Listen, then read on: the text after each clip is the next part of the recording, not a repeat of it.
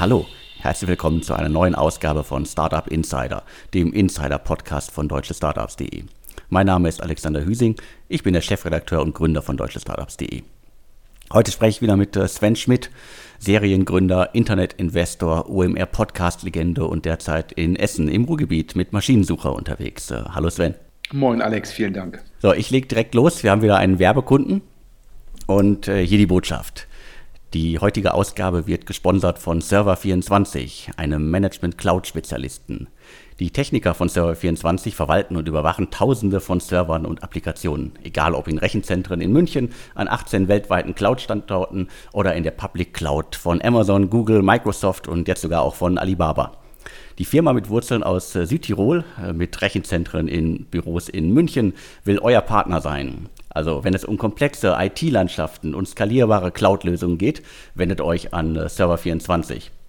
Dadurch, dass Server24 gleichzeitig sehr viele Server und Dienste verwaltet und überwacht, äh, führen Angriffe auf einzelne Server und Dienste automatisch dazu, dass entsprechende Vorkehrungen für alle Applikationen und Server in Echtzeit getroffen werden. Also das ist jetzt mal so richtig Hardcore-IT-Sachen.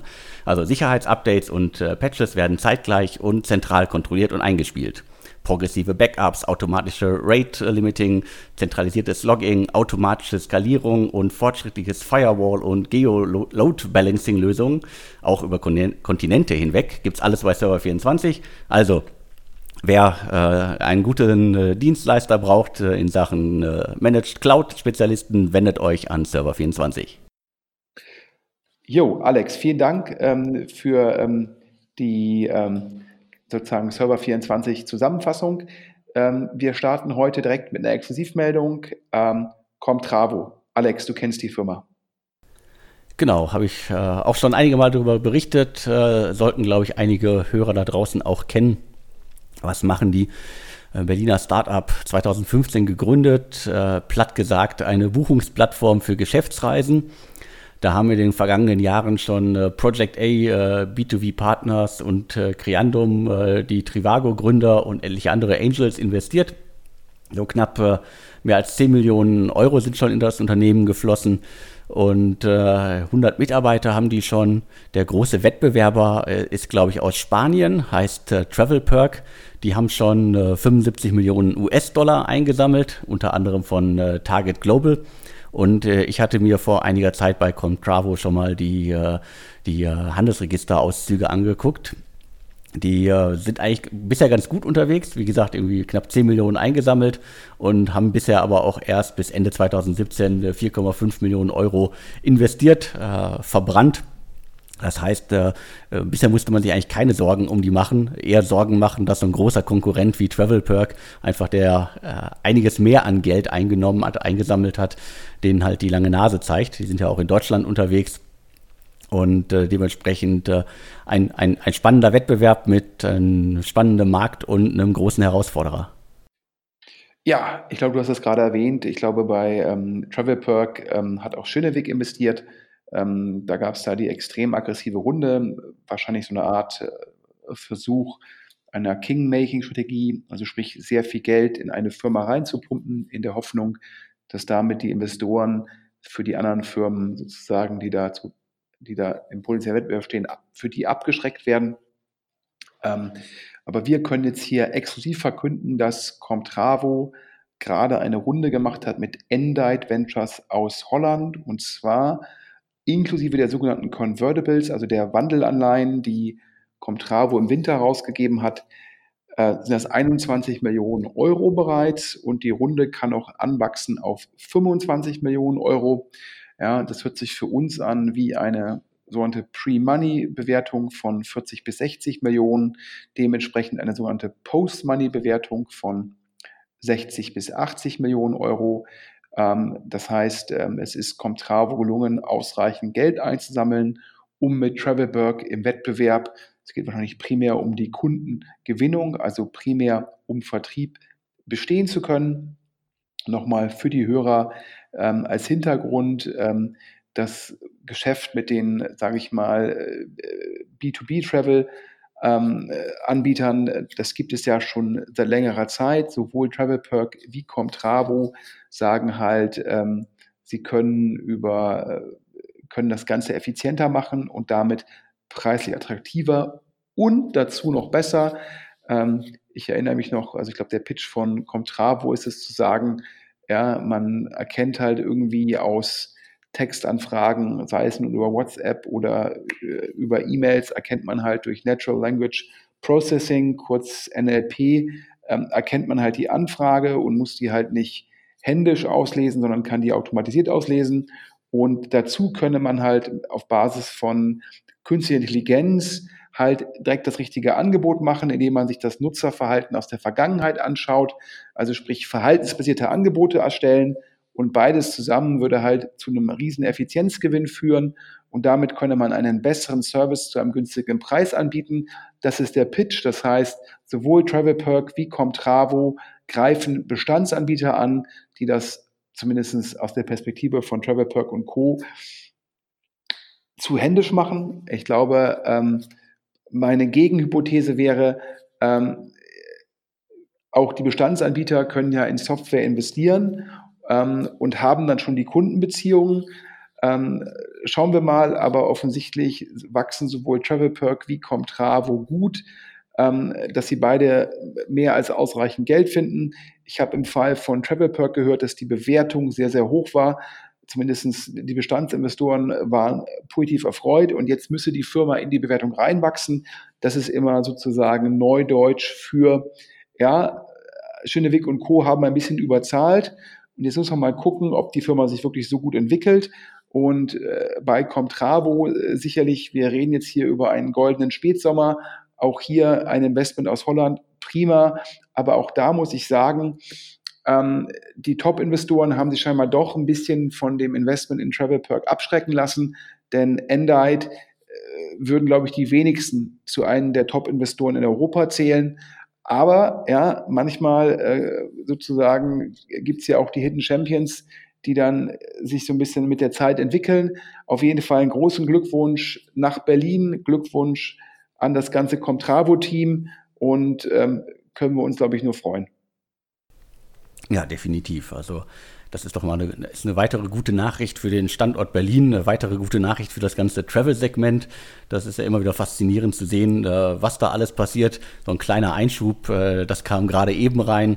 Äh, Hollydo aus München, die haben auch nochmal 40 Millionen eingesammelt. Ferienwohnvermittler wie Home2Go das heißt, äh, äh, auch äh, vielleicht eine ähnliche Konstellation, ein großer Wettbewerber wie Home2Go, der viele Millionen eingesammelt hat, ein kleinerer Wettbewerber, Hollydo, sammelt auch nochmal substanziell Geld ein. Das kann man so ein bisschen vielleicht mit Travel Perk und Comtravo vergleichen.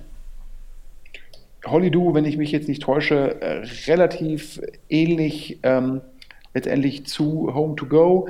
Ähm, du hast es jetzt spontan hier angebracht, wenn ich mich richtig erinnere, war da nicht äh, EQT Ventures schon drin in Hollydo? Genau, richtig. Und die haben jetzt 40 Millionen eingesammelt von wem? Also das sind gleich drei Namen, die verkündet worden sind. Einmal äh, Prime Ventures äh, aus, der, aus den Niederlanden, äh, Coparion, äh, ein äh, Kölner VC und äh, Meyer Dumont Ventures, also ein Ableger vom äh, Reiseverlag. Die machen ja auch seit einiger Zeit ziemlich viele Investments. Also im Lead ist da definitiv dann Prime Ventures. Ja, ähm, auch da muss ich sagen, natürlich großen Glückwunsch nach München. Ja, auch da wieder schön, wie jetzt auch im Fall von Comtravo, ein holländischer Investor, der in Deutschland investiert. Sicherlich eine, äh, eine Top-Nachricht. Ähm, aber ich muss auch sagen, auch hier, ja, mit einem Insight hat ein Home2Go sicherlich ein Investor mit einem stärkeren Signaling. Ja, ich glaube, ähm, Prime äh, ist genauso wie Endite sicherlich keiner der Top-Investoren. Aber auch hier drücken wir die Daumen, ähm, dass da einfach Holido einfach ein Hidden Champion ist.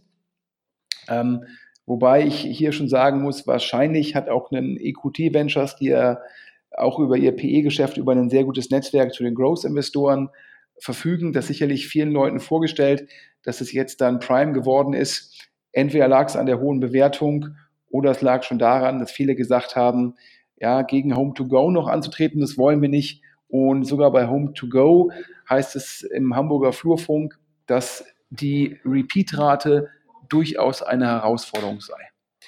Also sprich, dass die Kunden, die halt wahrscheinlich nur einmal im Jahr sozusagen so eine Ferienwohnung oder ein Ferienhaus buchen, dass die immer wieder neu gewinn, äh, gewonnen werden müssen. Das heißt, dass da äh, immer wieder an Google Wegezoll von Home2Go gezahlt werden muss, was dann halt im Endeffekt problematisch ist ähm, für die Marge. Ähm, ich nehme an, dass Hollydo unter den gleichen Herausforderungen leidet. Aber lange Rede, kurzer Sinn. Gute Nachrichten für München, gute Nachrichten für Berlin. Auf zum nächsten Thema. Alex, Teamviewer. Da steht einer der größten deutschen Tech-IPOs kurz vor der Tür. Genau, also äh, geht schon bald los. Äh, Teamviewer ist ja schon lange so der richtig große, äh, kann man das noch Hidden Champion nennen. Äh, ich glaube, in der Szene kennt sie jeder. Mit dem IPO kennt sie dann, glaube ich, auch nochmal in der Finanzwelt äh, jeder. Unternehmen, das schon äh, sehr lange unterwegs ist, äh, in, der, in der Provinz sitzt, das darf man ja aus Berlin oder aus den großen Städten heraus immer sagen, äh, ein, ein, ein Unicorn schon seit langer Zeit. Und äh, ich glaube, das kann dem, äh, dem Standort äh, Deutschland nur gut tun, wenn es dann auch so große IPOs von Unternehmen gibt, die nicht in Hamburg, Berlin oder München sitzen. Teamviewer, für die Hörer, ähm, die die Zahlen aktuell jetzt nicht so transparent haben, ähm, will die Aktien platzieren bei 23,50 Euro bis 27,50 Euro. Ähm, in, das ist halt die Preisspanne, die sogenannte Bookbuilding-Spanne ähm, will dabei ähm, bis zu 84 Millionen Aktien rausgeben. Das wären ähm, äh, im Falle des oberen Endes 2,31 Milliarden. Ähm, das wäre alles ein Secondary, sprich, ähm, da verkauft Permira, der, das Private Equity House, denen das gehört, verkauft ähm, komplett die Anteile. Die würden also diese 2,31 Milliarden, die würden zu Permira fließen, nicht in die Firma. Die Firma hätte sozusagen, da wäre die Pre-Money gleich der Post-Money, das wären in dem Fall 5,5 Milliarden. Vor allem die Firma hat noch eine Milliarde Schulden, das heißt sozusagen der sogenannte Enterprise Value, äh, der wären sogar 6,5 Milliarden. Das ist schon erstaunlich, denn angeblich hatten, wollte Permira vor zwei Jahren die Firma verkaufen und wollte damals zwei Milliarden erzielen. Das Höchstgebot waren aber nur 1,6 Milliarden. Und jetzt sind aus den 1,6 Milliarden wären jetzt im besten Falle 6,5 Milliarden.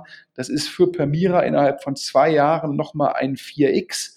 Ähm, und das Ganze beim Umsatz, der sich dieses Jahr ja, bei guten 300 Millionen bewegen wird. Das heißt, wir reden hier von einem Umsatzmultiple von fast 20 ähm, in einem Markt, äh, wo es durchaus Konkurrenzprodukte gibt, ähm, wo es meines Erachtens nur begrenzt diese Netzwerkeffekte gibt. Ähm, und ähm, daher würde ich sagen, top für Deutschland, top für den Standort, noch viel, viel besser für Pamira, dass die jetzt aber auch 42 Prozent ihrer Anteile verkaufen, dass es alles nur ein Secondary ist, finde ich vom Signaling her durchaus problematisch. Und ich persönlich würde die Aktie nicht zeichnen, weil ich glaube, in der Sekunde, ähm, wo da potenziell ähm, das Wachstum nicht mehr 40 Prozent beträgt, wird der Markt auch das Umsatzmultiple schon arg anpassen und daher ist bei der Bewertung in jedem Fall Downside. Ähm, Alex, bist du eigentlich Nutzer von TeamViewer? Nee, äh, habe ich noch nie wirklich äh, genutzt, also nur mal ausprobiert, angeguckt äh, im Zuge der Berichterstattung, aber ich bin kein Nutzer. Du hast aber schon mal berichtet über Anydesk. Und zwar, wir hatten ja gerade schon im Zusammenhang mit, äh, mit Hollydo über EQT Ventures gesprochen und die haben, glaube ich, letztes Jahr in Anydesk investiert, oder? Das ist richtig. Mit äh, ein paar Business Angels zusammen haben die äh, 6,5 Millionen Euro in äh, Anydesk äh, investiert. Das ist ein Unternehmen aus äh, Stuttgart. Also wir bleiben im, äh, im Süden der Republik. Und da hatte ich vor kurzem mal ein Interview mit, dem, mit dem Gründerteam geführt. Und die hatten äh, Umsatzzahlen zwar keine genauen genannt, aber sie hatten immerhin schon mal genannt, dass sie den Umsatz jeweils verdoppeln konnten äh, in den letzten drei Jahren jeweils und dass ihre Software bereits in 165 Ländern und von mehr als 17.000 Unternehmen eingesetzt wird. Und ich glaube, der Anlass, dass sie sich gemeldet haben, waren, dass sie irgendwie jetzt 100 Millionen Downloads geschafft haben und äh, jeden Monat wohl 5 Millionen neue Anwender gewinnen. Und das ganze Ding äh, habe ich, glaube ich, immer als, äh, als Angriff auf äh, Teamviewer betitelt. Also eine, ein Unternehmen, ein Tool, äh, das äh, den Fernzugriff auf äh, Rechnern ablösen will und das wohl auch sehr gut macht. Und wie gesagt, die Zahlen habe ich gerade runtergebetet und ich glaube, sie nennen sich selber so eins der 50 schnell, schnellst wachsenden Unternehmen in Deutschland. Und äh, man kann sehr gespannt sein, was, was die noch alles bewegt. Ja, also Anydesk, ich glaube, das kann man so platt sagen, ist ein Teamviewer-Clone ja, von ehemaligen Mitarbeitern von Teamviewer aufgebaut. Ähm, letztendlich, glaube ich, sagen die halt, sie haben den besseren Codec und sind damit schneller in der Performance als Teamviewer. Ähm, das sei mal dahingestellt. Ich glaube, im Markt differenzieren sie sich primär dadurch, dass sie zum einen halt, ja, wahrscheinlich nur so ungefähr 30 Prozent von dem kosten, was Teamviewer kostet, also relevant günstiger. Und das zweite ist es, dass ihr B2C-Produkt, also für vermeintliche Endkunden, kostenlos ist. Und ähm, die Effekte führen halt dazu, ähm, dass sie halt sehr stark, sehr stark wachsen und ich hatte jetzt mit ähm, VCs gesprochen, die sich die Firma schon angeschaut haben. Und äh, folgende Informationen hier exklusiv. EQT hat damals alleine 6 Millionen Euro investiert. Die von dir genannten Angels, die hatten das schon vorher gemacht. Also sprich, ähm, die EQT-Runde waren 6 Millionen Euro auf 34 Millionen Euro Pre und 40 Millionen Post. Das heißt, EQT hat 15 Prozent an der Firma bekommen für einen Primary von 6 Millionen. Ähm, seitdem ist die Firma sehr, sehr ordentlich gewachsen. Das heißt, scheinbar ein ganz hervorragendes Investment von EQT Ventures. Ähm, nach meinem Verständnis, du hast es ja gerade gesagt, 5 Millionen Downloads. Ähm, ich glaube, in der Zwischenzeit sind es sogar 6 Millionen Downloads pro Monat. Und ähm, davon natürlich sehr viele aus Regionen, die schwer zu monetarisieren sind. Also scheinbar ist Indien ein sehr starker Markt für Anydesk. Ähm, und dort melden sich halt die Firmen alle als B2C-Nutzer an. Und das Produkt ist halt komplett kostenlos. Das kann sich scheinbar Anydesk leisten, weil sie sehr geringe variable Kosten pro Download, pro Install haben. Und jetzt für mich die spannendere Zahl ist ja nicht, wie viele Downloads hat das, sondern wie viele Leute nutzen das. Und ähm, da ist das Verständnis, dass es sechs Millionen Sessions am Tag sind. Also sechs Millionen Mal wird da, ähm, sind da mindestens zwei Leute beteiligt an einer Session. So errechnet sich, glaube ich, irgendwie Anydesk irgendwie bis zu zwölf Millionen DAOs. Da muss man natürlich sagen, da es ja sechs Millionen Sessions sind, wenn natürlich einer zehn Sessions macht, kommt man jetzt nicht auf zwölf Millionen DAOs.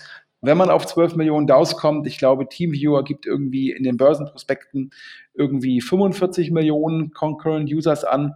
Ja, oder äh, die Frage, ob man das mit DAOs gleichsetzen kann. Wenn man das macht, kann man vielleicht sagen, Anydesk bereits schon ein Viertel so groß wie TeamViewer, wahrscheinlich getrieben durch das kostenlose Produkt in Märkten wie Indien. Und das Spannende ist es, es gab ja schon den Zoom IPO, der sehr, sehr gut an der Nasdaq äh, gelaufen ist und schon auf Basis des Zoom-IPOs haben sich halt viele Investoren bei Anydesk gemeldet. Jetzt die hohe Bewertung von TeamViewer, also 6,5 Milliarden Enterprise Value. Und jetzt melden sich scheinbar noch mehr, insbesondere angelsächsische VCs bei Anydesk und EQT, Ventures würde gerne, dass dort ähm, ein Angelsachse mit einer großen Marke, also große Marken sind natürlich sowas wie Sequoia, Benchmark, Excel, Index, und so weiter und so fort, dass so jemand ähm, da investiert. Und das, obwohl, und das ist das Spannende, die 6 Millionen Euro von EQT Ventures liegen wohl noch auf dem Konto von, ähm, von Anydesk. Das heißt, Anydesk ist letztendlich Break-Even, weil vieles Wachstum kommt halt durch Word of Mouse, durch die aggressive Bepreisung komparativ zu TeamViewer. Das heißt, man muss nicht so viel Geld in den Vertrieb investieren und kann sozusagen ähm, das Mitarbeiterwachstum ähm, alles über Cashflow finanzieren. Und ähm, das ist auf jeden Fall spannend. Und äh, nach meinem Verständnis äh, gucken sich gerade mehrere VCs diese Firma an.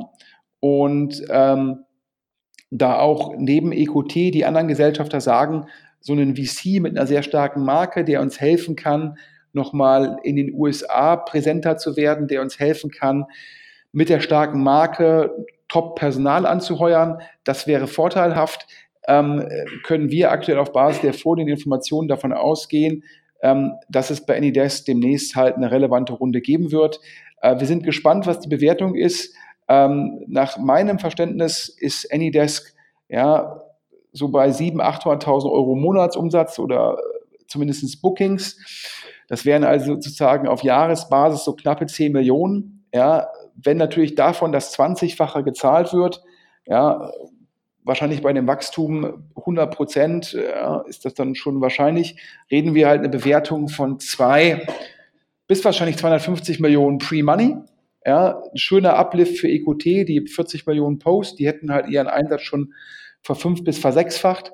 Ähm, schauen wir mal, äh, wann da wer investiert. Ja, da bin ich auch gespannt. Also das scheint ja wirklich ein äh, gutes Unternehmen zu sein, ein gutes Investment und äh, wir gehen zum nächsten Thema. Über Sherry Ventures haben wir im Podcast schon, schon oft gesprochen, einer der führenden Seed-Investoren in Berlin. Und wir können hier exklusiv das neue Investment von Sherry verkünden. Alex, du hast die Informationen. Genau, die Informationen wurden uns äh, zur Verfügung gestellt. Und hier noch mal kurz der Hinweis, wer äh, Infos für uns hat, äh, macht das so wie der Tippgeber zu diesem Deal hier und schreibt an äh, podcast.deutsche-startups.de und informiert uns. Es gibt auch einen anonymen Postkasten, da könnt ihr auch eure Infos hinterlegen. Und jetzt aber zum Deal. Also, Affilio, ein äh, Startup aus äh, Berlin. Ich hatte das selbst schon mal auf dem Schirm. Ich habe, glaube ich, aber noch nie im größeren Stil darüber berichtet. Ein Insurtech, das ähm, von äh, drei Berlinern gegründet worden ist, äh, also Philipp Harms, äh, Richard Richard Musiol und Till äh, Oltmanns. Da hatte Cavalry Ventures schon investiert vor einiger Zeit. Und äh, was machen die? Die beschreiben sich selber als persönlicher Vorsorgeassistent. Also es gibt da ein Tool, mit dem man ähm, herausfinden kann, wie man äh, Frau, Kinder, Eltern, Familie oder sonstige Angehörige äh, versorgen kann im Todesfall bis hin zum äh, äh Testamentstool und äh, sonstigen Sachen und ähm, also Patientenverfügung und all solche Themen werden über die Plattform gespielt, also Testament, Vorsorgevollmacht und so weiter. Ähm, was ich ganz spannend finde, ist, äh, also ein Insurtech, das quasi wirklich den Leuten hilft. Auf der Website steht noch der schöne Satz, äh, derzeit erzielen wir 90 Prozent unserer Umsätze mit freiwilligen Beiträgen zufriedener Nutzer. Also es scheint da wohl einen Mechanismus zu geben, dass das äh, kostenlos ist, der, der große Teil der Tools, den sie anbieten, oder fast alle Tools. Und äh, die Nutzer werden aufgerufen, einem tollen Unternehmen für diesen Service äh, einen freiwilligen Beitrag äh, zu leisten. Und das scheinen ja dann einige zu machen. Aber ich glaube nicht, dass das deren einziges Geschäftsmodell ist, weil ansonsten würde das wahrscheinlich nicht äh, VCs wie Cavalry Ventures oder jetzt halt Cherry Ventures anziehen. Nachdem mir vor den Informationen ähm, ein weiterer Erfolg von Cavalry Ventures, die scheinbar ein sehr gutes Händchen haben, mit ihren Seed Investments. Ähm, die haben in der FIO investiert im Rahmen einer Runde, ähm, nach meinem Verständnis, 2 Millionen Euro Primary Investment auf 4 Millionen Euro Pre-Bewertung für 6 Millionen Euro Post-Money-Bewertung. Was heißt das? Ähm, letztendlich sind 2 Millionen in die Firma geflossen, davon ähm, 600.000 Euro von Cavalry Ventures für dann entsprechend ähm, eine 6 Millionen Bewertung inklusive des Investments. Äh, dementsprechend hat jetzt Caroly Ventures vor der Sherry-Runde ungefähr 10 Prozent ähm, an der Firma gehabt. Ähm, nach den mir vorliegenden Informationen investiert Sherry angeblich die Runde insgesamt 3 Millionen auf 12 Millionen Euro Pre-Money. Das heißt, die Bewertung der Firma hat sich jetzt innerhalb eines guten Jahres ähm, verdoppelt. Ähm, und ähm, da, da, muss man fairerweise sagen, dass mit den 3 Millionen und den 12 Millionen Pre, das haben wir nur aus einer Quelle, das ist bisher äh, nicht bestätigt, wohingegen äh, das Cavalry Investment, das äh, konnten wir aus mehreren Quellen bestätigen. Ähm, zum Thema Geschäftsmodell, glaube ich, Affilio macht das sehr, sehr clever, indem sie über ähm, kostenlose Produkte äh, die man da anlegen kann, Patientenverfügung, ähm, Betreuungsverfügung, Vollmacht, ähm, indem sie äh, das kostenlos anbieten. Dadurch generieren sie Leads.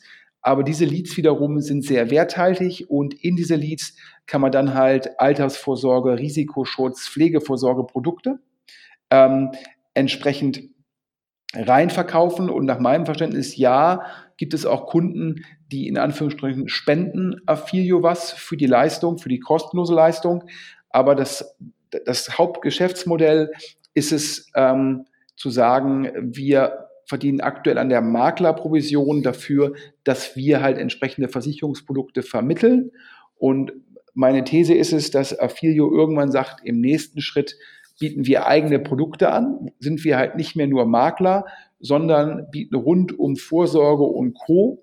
Ja, bieten wir maßgeschneiderte Produkte für unsere Kunden an und versuchen dann gesamthaft die Kundenbeziehung zu halten, indem man so eine Art ja, Vorsorgeordner, digitaler Vorsorgeordner am Markt platziert.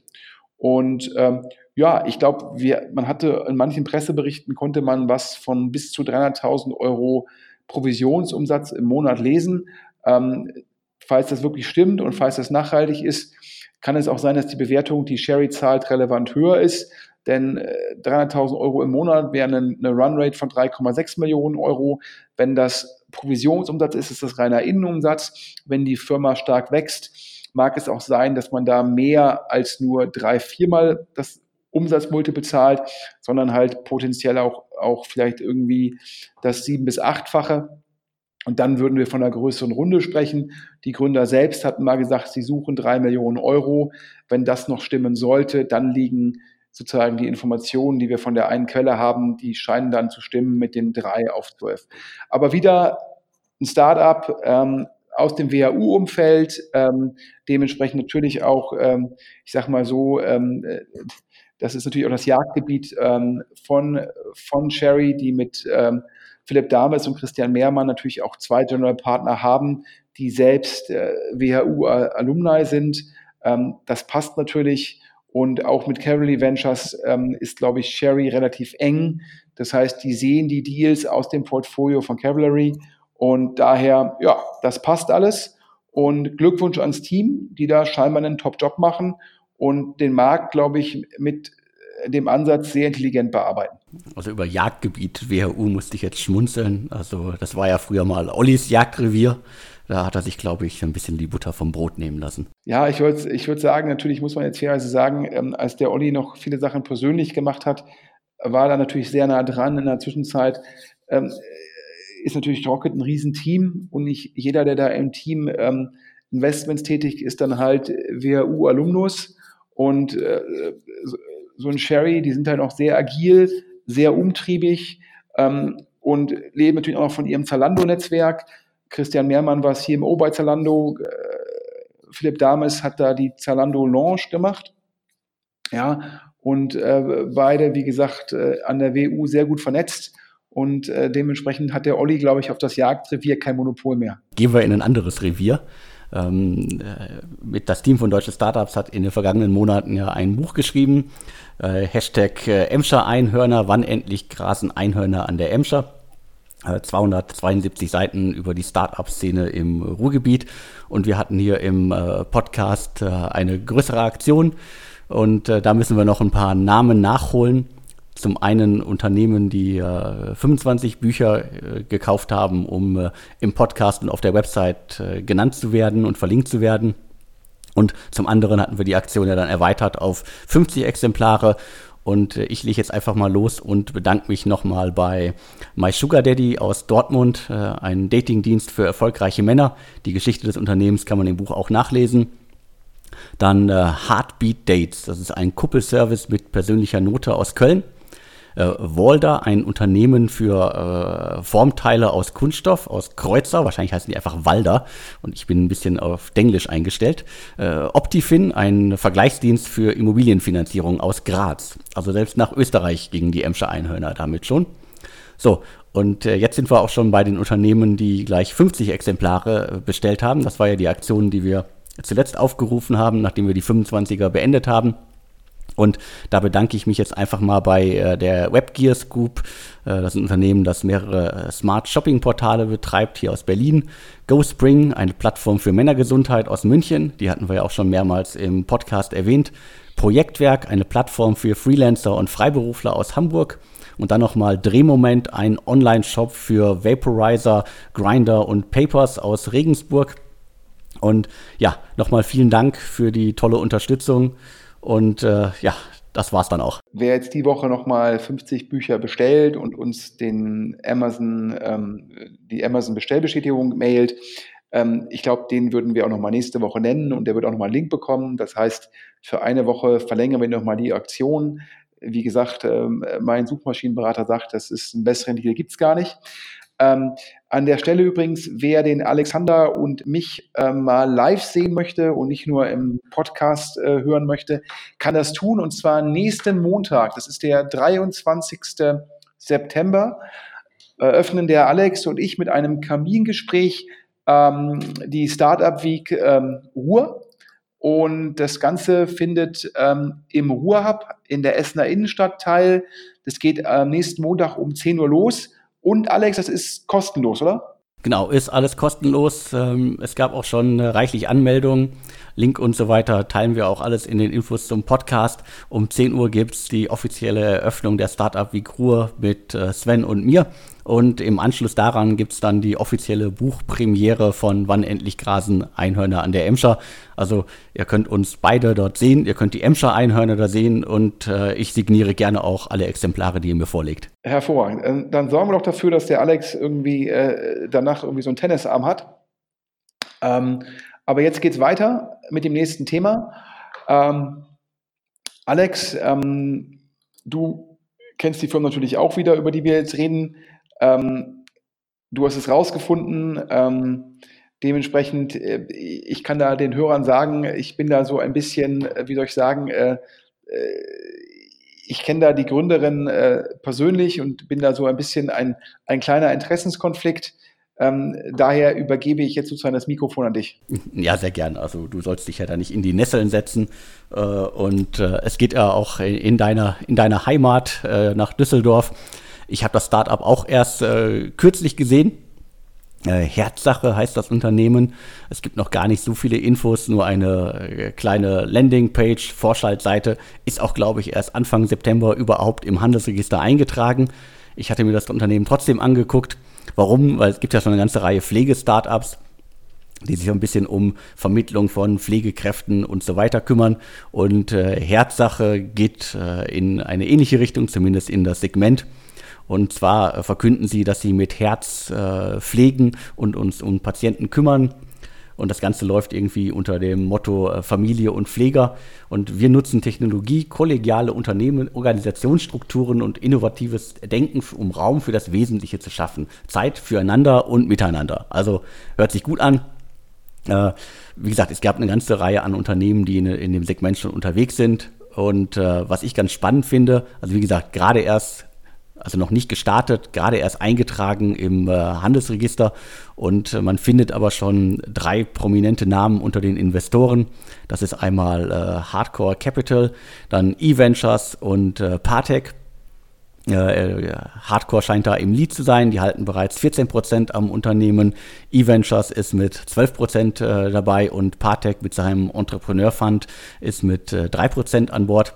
Ich bin sehr gespannt, was da genau umgesetzt wird in den nächsten Wochen und Monaten, weil bei den drei Investoren in so einer frühen Phase, da erwarte ich jetzt Großes. Ja, ich glaube, ähm, äh, großen Glückwunsch ähm, an die Katrin Alberding, ähm, die ich ja, wie gerade transparent gemacht, auch äh, persönlich kenne. Ähm, ich finde es klasse, ähm, äh, dass da sozusagen wieder mehr Gründerinnen sehen. Ähm, darüber hatten wir auch schon mal in einem der vergangenen Podcasts gesprochen, dass es, glaube ich, äh, top ist, ähm, wenn wir äh, generell nicht nur über männliche WHU-Alumnis ähm, berichten, sondern auch einfach ähm, mehr Gründerinnen und mehr Vielfalt haben. Das ist Punkt eins. Und ich glaube, mit ähm, E-Ventures mit Hardcore, also ehemals Sunstone und mit Partec gleich initial ähm, drei Top-Investoren zu haben. Ich glaube, das ist klasse. Äh, dementsprechend, ähm, da kann man, ähm, da kann man, glaube ich, äh, stolz sein. Und daher einen großen Glückwunsch ans Team. Ähm, freut mich natürlich persönlich ähm, umso mehr und äh, werden die Firma weiter eng verfolgen. Gut, dann gehen wir zum nächsten Thema. Ich habe hier noch den äh, Visionaries Club auf unserer Liste stehen. Da hatten wir, glaube ich, auch vor einigen Monaten schon darüber berichtet. Ein neuer, spannender äh, Kapitalgeber. Die Köpfe dahinter sind äh, unter anderem äh, Robert Lacher, zuletzt bei La Familia, und der Amorelie-Mitgründer äh, Stefan Pollock. Und äh, die haben in den letzten Monaten einen äh, 70 Millionen Euro Fonds aufgelegt und äh, investieren jetzt äh, in Startups, sind glaube ich auch schon sichtbar. Damals war das ja alles noch äh, unter dem Radar. Inzwischen sind sie offiziell im Markt. Und die, die, die beteiligten Personen haben ja schon eine lange Investment-Historie und ähm, also Stefan, äh, na, Stefan sage ich schon, Sebastian Pollock hat ja selber auch schon investiert, unter anderem via Cape Ventures und via Starstrike Ventures. Da hat er in Unternehmen wie äh, Madwing, Seven Sender, Sun, äh, Sunshine, Smile und Lilido investiert. Und ich glaube, wir hatten im, im Podcast vor einigen Monaten gesagt, das Ganze erinnert so ein bisschen an das Konzept von äh, By Founders. Also ein guter Versuch, ein großer Versuch mit 70 Millionen in junge Unternehmen äh, direkt äh, zum Start zu investieren. Und jetzt gibt es auch wieder Neuigkeiten vom Visionaries Club. Man muss dazu sagen, ähm, das konnte man auch schon in der Presse lesen, ähm, dass es ähm, letztendlich meines Erachtens, übrigens Alex, da muss ich jetzt korrigieren, ich glaube, es sind insgesamt 80 Millionen Euro und nicht 70. Das ist irgendwie Punkt 1 und Punkt 2. Da gibt es zwei Vehikel. Ein Vehikel macht halt äh, Pre-Seed und Seed, also exklusiver Fokus auf die Frühphase. Und das zweite Vehikel, und jedes dieser Vehikel hat 40 Millionen Euro, macht halt irgendwie äh, Series B, ja. Ähm, und ähm, das heißt, zwei verschiedene Töpfe und schon ähm, zweimal unterschiedlicher Fokus. Ähm, ich glaube, gerade beim zweiten Fokus geht es darum, nochmal ähm, das Netzwerk äh, der beiden Gründer, der beiden General Partner zu nutzen, ja, und sicherlich auch, um kurzfristig äh, eine relevante Summe von Geld auch ähm, anlegen zu können. Denn mit so einem reinen Seed-Fonds ist es immer sehr schwer, einen großen VC aufzubauen, weil wenn man halt 2% Management-Fee bekommt und man hat halt nur 40 Millionen Euro Seed-Fonds und man muss den über fünf Jahre investieren, dann hat man halt pro Jahr 800.000 Euro Gebühren und von 800.000 Euro Gebühren kann man schwerlich ein sehr großes Team aufbauen, wenn man sagt, hier Office, Anwälte, Berater, äh, Mitarbeiter, Reisekosten, Konferenztickets und so weiter. Und daher hier das zweite Vehikel. Und ähm, bei dem Vehikel geben jetzt die beiden schon sozusagen, ähm, da machen die richtig Druck und wir können jetzt hier exklusiv die ersten beiden Investments von dem Series B Vehikel, also wo man schon in, in Firmen, die größer sind, investiert und dort natürlich dann als Co-Investor auftritt, denn mit 40 Millionen Euro kann man nicht Lead-Investor sein. Ähm, das würde nicht klappen, weil man dann das Portfolio nicht ausreichend diversifizieren kann. Und hier sind die beiden Investments. Zum einen, äh, wir hatten ja darüber schon berichtet, ähm, Bessemer, einer der führenden US-Investoren, investiert in Schoko. Shoku, das ist letztendlich der deutsche äh, Reiki-Klon, hatten wir ja gesagt. Ähm, Schoko, die Firma, die versucht, nochmal als Intermediär zwischen dem Großhandel und den Restaurants sich zu platzieren, indem man letztendlich eine äh, Messenger-artige App ja, mit E-Commerce-Funktionalität hinterlegt, also sozusagen eine User-Interface-Innovation in dem Markt, immer mit der These, dass der Restaurantinhaber oder derjenige, der für das Restaurant die Order macht, primär am Smartphone agiert. Und die Runde von Bessemer hat eine, hat eine Gesamtgröße von 27 Millionen Euro. Das können wir hier exklusiv verkünden. Und Visionaries Club macht davon 2,5 Millionen Euro. Das heißt, fast 10 Prozent der Runde kommen dann von Visionaries Club als Co-Investor neben dem Lead-Investor Bessemer. Und das Zweite ist es, wir hatten darüber auch schon Anfang des Jahres exklusiv berichtet, dass Index Venture in die Münchner Firma Personio investiert. Personio, das ist HR-Software und ähm, da hat Index damals ungefähr 30 Millionen investiert und jetzt wird diese Runde nochmal extra aufgemacht für den Visionaries Club und ähm, da äh, investieren die nochmal 3 Millionen Euro. Ähm, was kann man darauf schließen? Wenn ich jetzt in Summe investiert Visionaries Club in beide Firmen 5,5 Millionen Euro. Dann müssen sie noch im gewissen Rahmen Reserven für weitere Runden zurückhalten. Wenn wir jetzt mal davon ausgehen von 50 Prozent, bedeutet das, dass die von ihrem 40 Millionen Euro Fonds ja schon mal 8,25 Millionen Euro auf diese beiden Firmen committen. Ja, das ist schon mal eine ganze Menge Holz und das liest sich für mich so nach zwei Dingen. Zum einen da wird halt maximal in sieben bis acht Firmen dieser Art investiert. Und dann ist der 40 Millionen Euro Fonds auch schon ausinvestiert. Das heißt, ähm, es gibt halt Limited Partners, die mir sagen, ja, es kann gut sein, dass der Visionaries Club schon im nächsten Jahr, nach einem Jahr, einen Folgefonds für das Series B Vehicle sozusagen ähm, raised. Das heißt, man will halt jetzt zeigen mit diesen 40 Millionen Euro, dass man Zugang zu den besten Deals bekommt, dass man mit den Top-Investoren wie Index und Bessemer parallel investieren kann. Aber das Ziel ist es halt von ähm, Robert Lacher und Sebastian Pollock, dass man das Ganze äh, skaliert, dass man einen größeren Fonds auflegt. Das heißt, die 40 Millionen Euro sind sozusagen eigentlich der Anfang. Und mit den 40 Millionen Euro will man den Beweis antreten. Und ähm, das ist sozusagen die ein, der eine Takeaway. Der zweite Takeaway ist es, ähm, das hatte ich auch schon aus Cap-Table-Kreisen gehört, Personio läuft sehr, sehr gut aber dieses Jahr nicht mehr so ein starkes Wachstum wie letztes Jahr. Das ist natürlich auch bei einer höheren Ausgangsbasis nicht überraschend. Aber dennoch, dass Index bereit ist, sozusagen die Runde nochmal aufzumachen. Das kann ich aus meiner damaligen Excel-Erfahrung sagen, ist immer ein Zeichen für zwei Dinge. Zum einen, man schätzt, das ist das Gute, man schätzt Sebastian Pollock und Robert Lacher. Zum anderen, ja, wären jetzt die ersten neun Monate des Jahres grandios gelaufen, hätte Index gesagt, die müssen einen Aufpreis zahlen. Da scheinbar kein Aufpreis gezahlt wird, kann man darauf schließen, Personio läuft gut, aber nicht mehr so herausragend wie letztes Jahr. Ja, also das sind sozusagen die News vom Visionaries Club. Glückwunsch, die legen los und wäre klasse, wenn es ihnen gelingt, ihren, ihr Series B Vehicle zu skalieren. Das heißt, dass wir nicht immer nur sagen müssen, top, wieder ein Ausländer, der in der Series B, in der Series C viel Geld investiert, sondern vielleicht gelingt es ja dem Visionaries Club im nächsten Jahr schon einen 150 Millionen Series B Fonds zu raisen auf Basis sozusagen dessen, dass sie aufzeigen können, dass sie Zugang zu den besten Deals haben. Ja, das wäre wirklich spannend. Das heißt aber auch, die werden dann in den nächsten Wochen und Monaten äh, gut investieren in starke Wachstumsunternehmen, weil sie müssen es ja beweisen, dass sie es können. Absolut. Sie müssen gucken, dass Sie halt zukünftigen Investoren zeigen können, wir haben über unser Netzwerk, über unsere, über unsere persönlichen Beziehungen Zugang zu den Top-Deals und wir kommen neben Bessemer, neben Index, kommen wir in die Deals rein und daher könnt ihr bei uns de facto investieren, als ob ihr bei Index oder bei Bessemer investiert, obwohl ihr da nicht reinkommt und so baut man halt ein größeres Vorvolumen auf. Und dann kann man irgendwann auch mal, statt zu sagen, ich mache nur Co-Investments, kann man irgendwann auch bei der Series B in den Lead gehen. Denn das kann man mit einem 40 Millionen Euro Fonds im Jahre 2019 nicht mehr. Damit sind wir durch für diese Woche. Absolut. Ich glaube, exklusiv das Investment von Endite in Contravo vermeldet 21 Millionen Euro.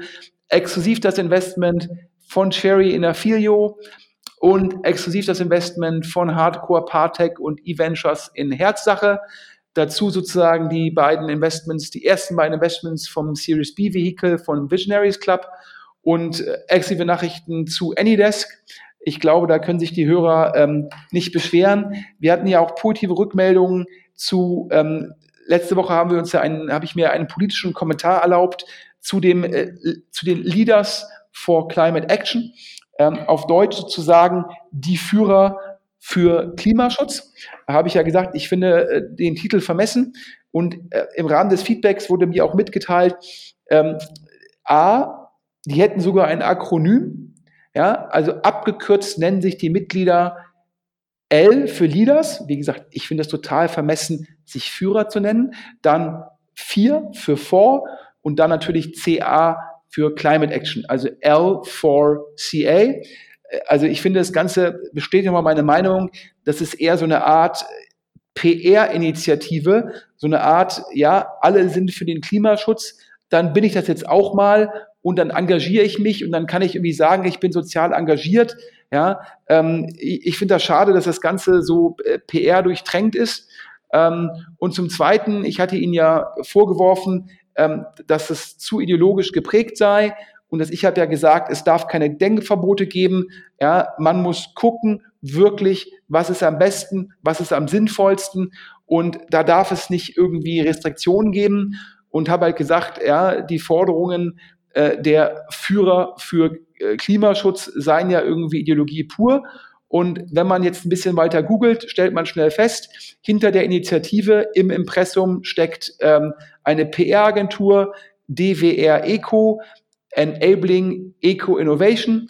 Ähm, die Firma äh, rühmt sich damit, schon über 42.000 Artikel dazu platziert zu haben.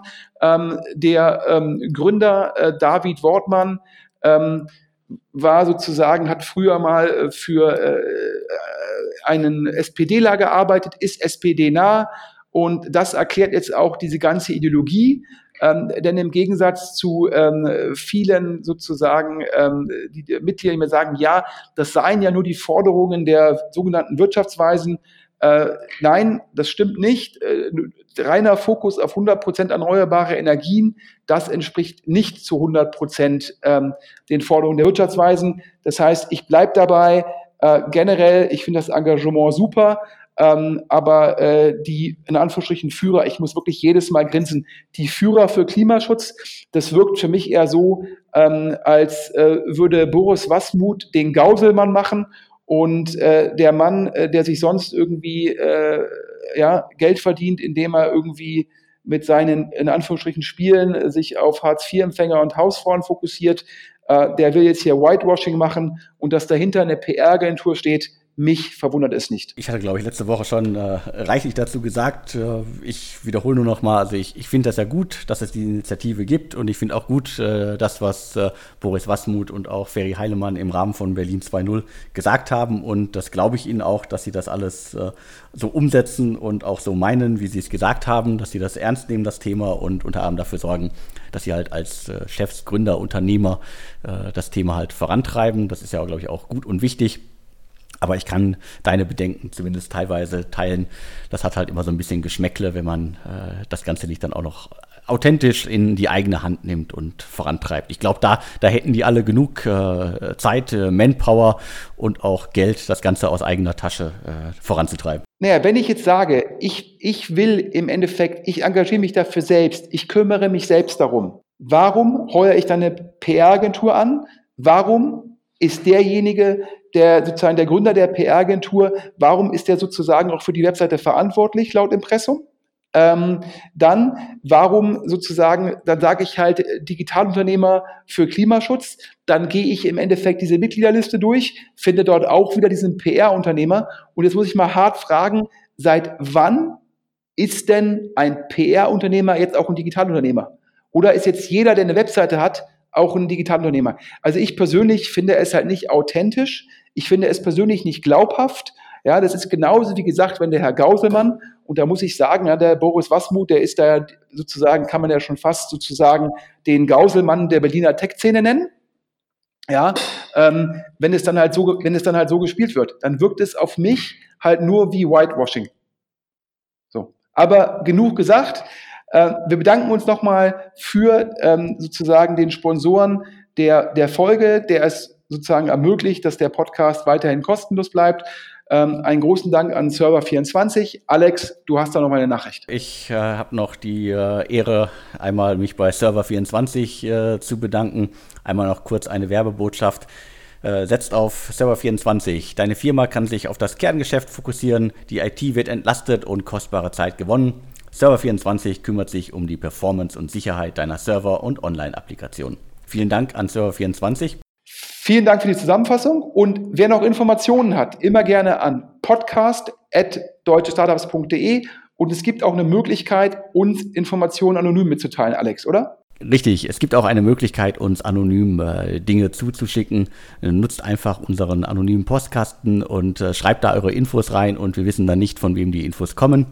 Und äh, damit sind wir für diese Woche auch schon durch. Ich bedanke mich, Sven, und äh, wir hören uns nicht nur nächste Woche wieder, sondern wir sehen uns nächste Woche auch.